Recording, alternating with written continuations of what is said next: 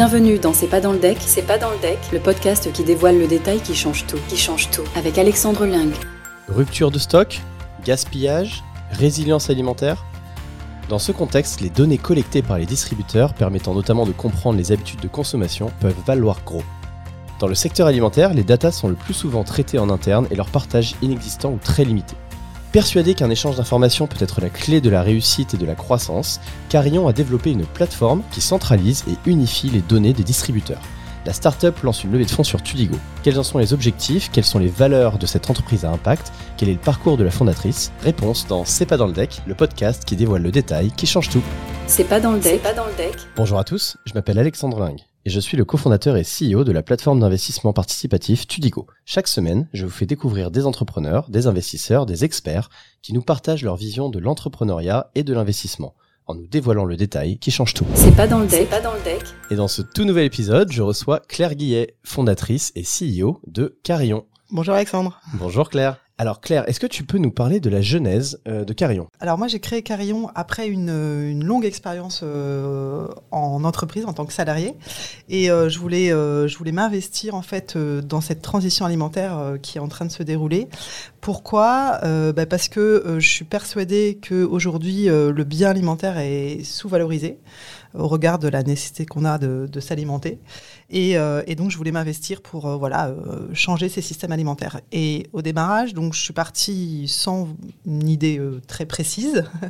et je me suis donné six mois pour faire émerger un projet. Et pendant ces six mois, j'ai été à la rencontre de tous les acteurs d'une filière agroalimentaire, donc les agriculteurs, les transformateurs et les distributeurs. Carillon, ça veut dire quoi? Alors carillon, c'est du grec ancien, ça veut dire le noyau. L'idée, c'est euh, euh, le noyau de l'ADN, comme la graine qui germe, qui meurt d'abord et qui germe. C'est de, voilà, on veut créer des outils qui permettent vraiment de faire émerger des nouvelles filières et des filières euh, qui s'engagent dans plus de du- durabilité.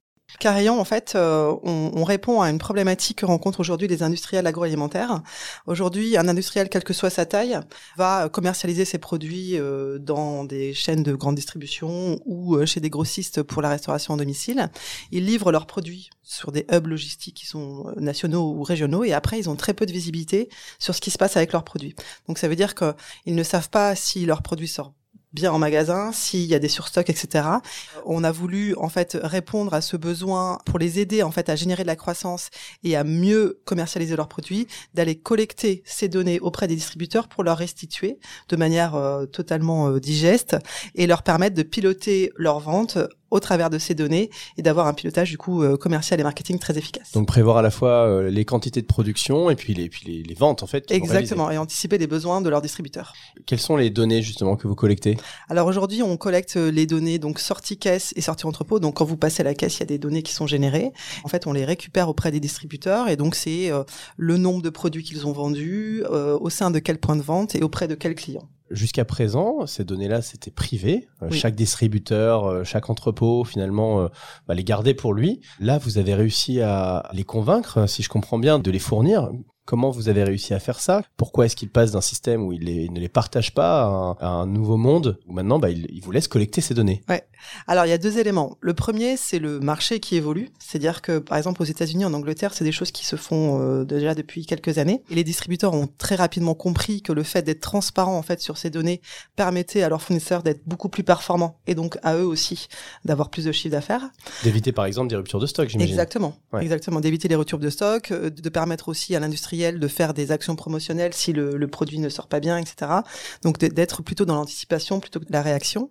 Ça, c'est un premier pilier. Et puis le deuxième pilier, c'est qu'aujourd'hui, les distributeurs se sont structurés, ils ont créé des régies data parce qu'ils ont compris que la- cette data, elle pouvait se monétiser. Et donc, euh, ils veulent créer de la valeur et du revenu supplémentaire grâce à ces données. C'est qui les distributeurs qui vous ont fait confiance et qui vous confient leur, euh, leur data? Alors aujourd'hui, on travaille donc sur deux canaux. Donc euh, restauration domicile, donc c'est tous les distributeurs comme Métro, France Frais, etc., qui commercialisent leurs produits euh, pour auprès des restaurants, euh, des épiceries ou des collectivités.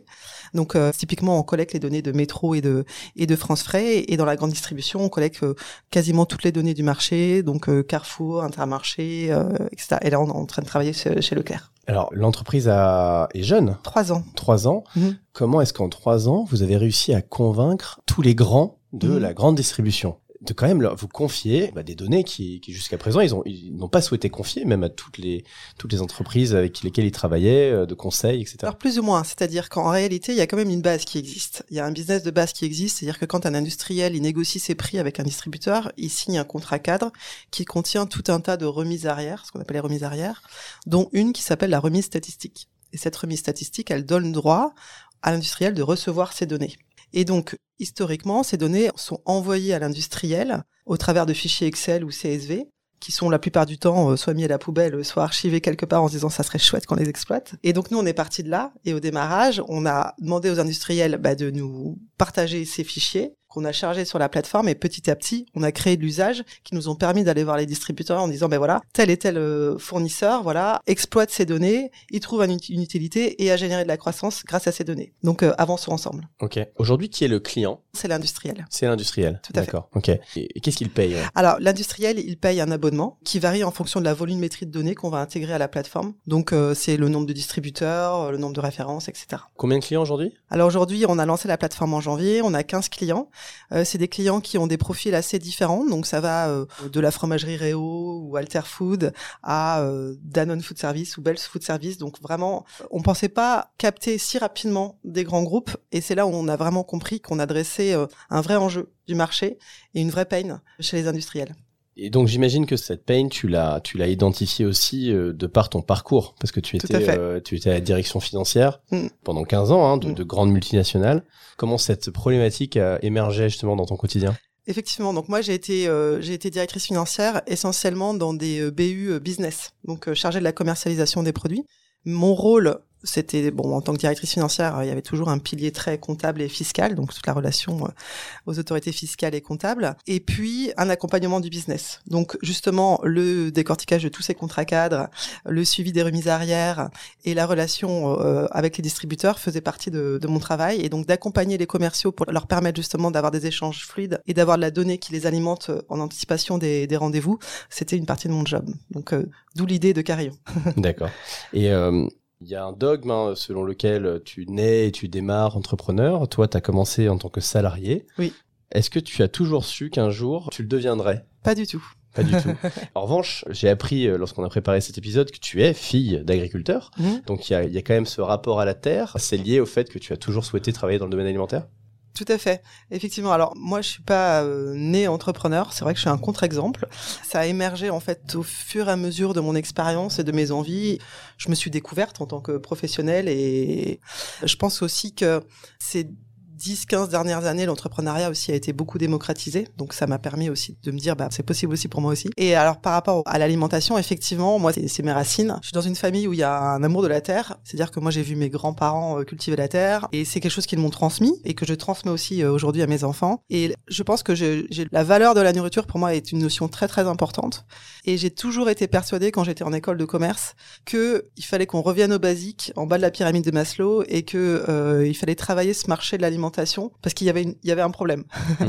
euh, donc après j'ai mis du temps, mais euh, mais voilà j'ai toujours eu cette idée qu'un jour j'avais envie de m'investir sur ce produit-là et sur ce marché-là. Alors on a parlé hein, de, de la prévisibilité euh, des ventes et donc mhm. en fait finalement on a parlé de performance commerciale, marketing, de l'industriel qui vend ses produits hein, en grande distrie notamment. Mais euh, moi ce que je vois aussi hein, dans le chez Carillon, c'est qu'on a une startup à impact avec finalement le, le, sujet de la lutte anti-gaspillage. Mhm. Comment est-ce que Carillon vient vraiment disrupter la façon dont on adresse cette problématique Alors justement, moi, ce que j'ai voulu avec Arion, ce que je veux, c'est vraiment créer un modèle d'impact efficient.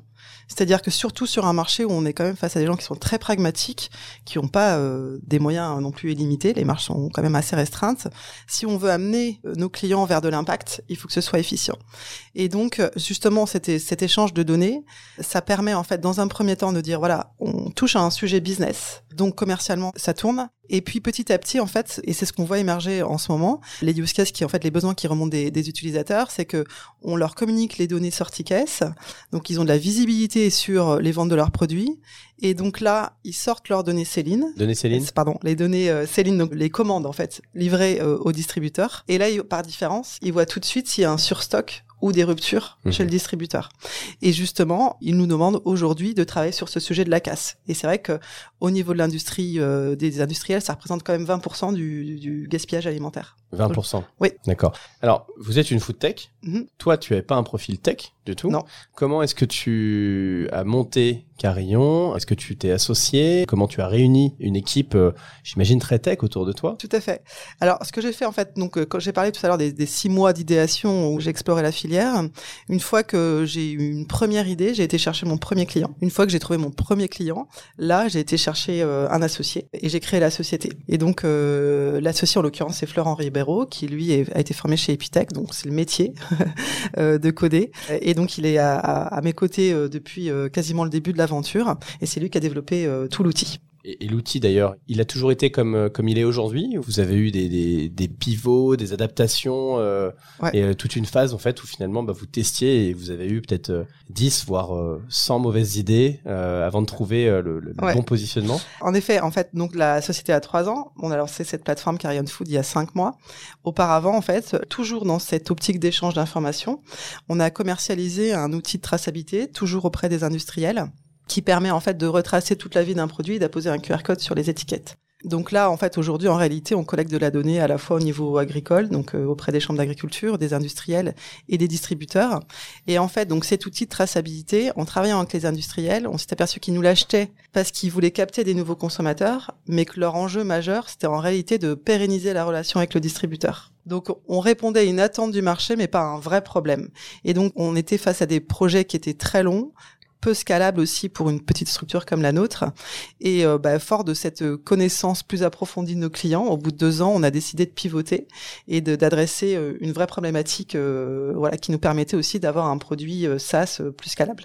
D'accord. Et avec un, pour le coup un angle qui n'avait pas du tout été euh, adressé. Non, en fait, ce qui s'est passé, c'est que donc on commercialisait ce produit de traçabilité. Nos clients ont commencé à nous demander le ROI de ces QR codes. Est-ce que ça me génère plus de ventes, plus de clients? Donc on s'est dit, il faut quand même qu'on aille toquer à la porte des distributeurs pour avoir ces données. Et c'est là aussi, on s'est dit, il y a un truc qui manque dans notre schéma. On n'a peut-être pas adressé le bon enjeu en premier. On a, Mhm. voilà, donc euh, revoyons notre stratégie. Et c'est là où on a réalisé un pivot début 2022. D'accord. Est-ce que tu as une anecdote euh, sur ces six mois où tu, où tu recherchais ton idée et où tu rencontrais plein d'acteurs différents? Oui, j'ai un bon exemple euh, qui explique bien la problématique à laquelle on, veut répondre avec Carrion Food. En fait, j'étais en visite euh, magasin avec un directeur de, supermarché et donc il m'a présenté son rayon producteurs locaux et notamment il m'a présenté une confiture qui était commercialisée par un producteur local. Très belle confiture et il m'a dit par contre je, ne ferai pas de réassort sur ce produit-là. Donc je lui ai demandé pourquoi et en fait il s'est avéré que le, producteur avait positionné le produit à un prix, euh, le même prix que euh, sur un marché en plein air, donc il n'était pas du tout compétitif, et donc le produit ne, ne sortait pas. Et donc j'ai demandé au directeur du magasin s'il avait prévenu, s'il avait contacté le producteur pour lui expliquer, et il m'a répondu que ben non, il n'avait pas le temps de rappeler tout le monde. Et donc c'est vraiment là où la transparence de la donnée et l'échange d'informations peut être déterminant pour ben, des nouvelles marques qui veulent émerger, et notamment des marques locales et régionales. On se parle de, de, de Startup à Impact et, euh, et en préparant cet épisode, tu me disais que c'est toute l'équipe de Carillon qui avait une forte culture de l'impact. Est-ce que tu peux m'en dire un petit peu plus? À la base, moi, de toute façon, j'ai créé Carillon avec euh, cette ambition d'impact. Donc, forcément, les premières personnes qui m'ont rejoint ont- ont été aussi animées par cette notion d'impact. Et pour nous, aujourd'hui, c'est un élément essentiel du recrutement. Et on anime aussi cette notion parce qu'on sait que faut une équipe engagée à fond à voire à 200% et pour pour l'être il faut avoir des motivations profondes qui font que quand on se lève le matin on a envie de venir. Et l'impact clairement ça fait partie des motivations profondes de chaque collaborateur de Carillon. Donc on l'anime de manière trimestrielle euh, avec une personne en externe qui s'appelle Marie Egli. Et on se donne des, des North Stars en termes d'impact. Donc en interne et en externe. Donc ça veut dire que on est un outil SaaS, mais on, veille à nous aussi être euh, avoir un impact euh, notamment environnemental euh, minimisé. Et puis auprès de nos clients, voilà comment effectivement on les embarque dans cette notion d'impact. Je me rends compte d'une chose, c'est que finalement, donc l'entreprise a trois ans. Ça veut dire que tu t'es lancé en 2019 avec euh, des partenaires qui étaient la grande distrie en plein Covid. Oui. Comment est-ce que tu as fait pour trouver tes premiers clients et, et même les premiers fonds? Parce que tu as fait un, un premier Ouais. tour de table avant J'imagine que ça a dû être la croix et la bannière. C'était un peu compliqué effectivement parce que bah, voilà, on était tous euh, cloîtrés chez nous et donc tout se faisait en visio et moi je suis pas partie avec un réseau en plus euh, voilà entrepreneurial donc euh, il y avait tout à faire. Je me suis bougée, j'ai je, je pense de bonnes compétences pour trouver des alliés et des personnes euh, voilà dès le début euh, j'ai été accompagnée par des personnes qui croyaient vraiment en, en Carillon et qui m'ont aidé aussi à, à me faire connaître. Comment tu l'expliques ça? Bah, je pense que je suis animée par mon sujet. Je suis quelqu'un de très résiliente et très positive. Et donc, euh, voilà, je pense qu'il y a une espèce de forte stabilité qui, est ressentie et du coup qui font que les gens croient en moi et ont envie de m'aider. Ouais. Alors, vous êtes en train de clôturer un beau tour de table Mhm. et vous ouvrez une dernière partie sur Tudigo. Alors, est-ce que tu peux me parler de, des investisseurs qui vous rejoignent Oui. et puis de pourquoi tu as décidé d'ouvrir le capital euh, au public? Alors effectivement, on est sur un tour de table de 1 million. À la base, on avait lancé une levée de 500 000, mais ça s'est bien présenté. Donc, on a, avec le board, on a décidé de pousser un peu plus, et ce qui nous donne un peu plus de visibilité. Donc, euh, aujourd'hui, on a déjà sécurisé 700 000 auprès de business angels et de fonds d'investissement. Donc, Mhm. un fonds leader et, et des business angels qui sont assez renommés sur le marché. Et pour finaliser en fait cette levée, on a décidé de collaborer avec Tudigo parce qu'on voulait permettre justement à tous ces alliés qui nous ont accompagnés depuis trois ans bah, d'intégrer le capital de, de Carillon avec un ticket qui était plus accessible que la levée euh, classique. Et donc euh, bah, aujourd'hui, les premiers qui sont positionnés sur cette collecte, euh, ce sont nos advisors qui connaissent le, le projet un peu sous toutes les coutures et qui représentent un bon gage de confiance. Et quel est l'objectif de cette levée de fonds? Alors l'objectif, c'est vraiment d'accélérer la commercialisation de notre produit, monter une équipe commerciale et nous permettre de faire des premiers tests en 2024 dans des pays comme l'Espagne ou l'Italie. D'ailleurs, les systèmes sont complètement adaptables à, à d'autres pays. D'ailleurs, certains des distributeurs sont présents sur ces autres pays. Exactement. Et c'est pour ça. Et aujourd'hui, on collecte déjà de la donnée en fait sur ces pays-là, donc euh, qui n'est pas exploitée, mais voilà, on est prêt. Quelle est l'ambition à 5 ans? L'ambition à 5 ans, c'est justement d'avoir euh, conquis quatre marchés, la France, l'Italie, l'Espagne et l'Allemagne. Ça représente 70% du tissu des TPE, PME, ETI en, en Europe, donc 170 000 acteurs. Et l'objectif, euh, voilà, c'est d'avoir un chiffre d'affaires, un ARR, ce qu'on appelle un annual recurring revenue de, de 20 millions. En dehors des informations fournies dans la note d'investissement et qui sont présentes sur la page de ta levée de fonds, quelle est selon toi la, la bonne raison d'investir chez Carillon? Eh ben justement, je pense que c'est notre histoire. C'est-à-dire que la plateforme Carriot Food, elle a émergé d'un besoin du marché, de nos clients. Donc moi, il y a trois ans, quand je me suis lancée, je, je me suis pas projetée sur cette plateforme. Donc euh, en termes de market fit, on a une énorme force puisque la question du besoin ou de l'utilité de la plateforme ne se pose pas. On est vraiment là aujourd'hui dans un enjeu. On a une équipe, l'équipe est au complet, qui est avec des, des personnes. euh, Je suis très fière, euh, très expérimentées. On a un produit avec des super retours d'usage. Voilà, donc euh, on lance une belle phase d'exécution. Et donc euh, voilà, j'ai envie de dire, euh, il y a plus qu'à. Merci beaucoup Claire d'avoir répondu à nos questions. Merci Alexandre. En tout cas, on te souhaite beaucoup de succès, toi et ton équipe, dans cette aventure, avec des tonnes et des tonnes d'aliments sauvés et de belles marques qui, grâce au travail que tu fais aussi, vont pouvoir mieux se lancer, euh, mieux piloter euh, leurs ventes et puis euh, mieux produire aussi. Tout à fait. On fait tout pour. Et avant de se quitter, je vous rappelle que vous pouvez retrouver l'intégralité de ce projet et de tous ceux que portent les invités de ce podcast sur notre plateforme tudigo.co. Tudigo vous a présenté C'est pas dans le deck, c'est pas dans le deck, le podcast qui dévoile le détail qui change tout, qui change tout.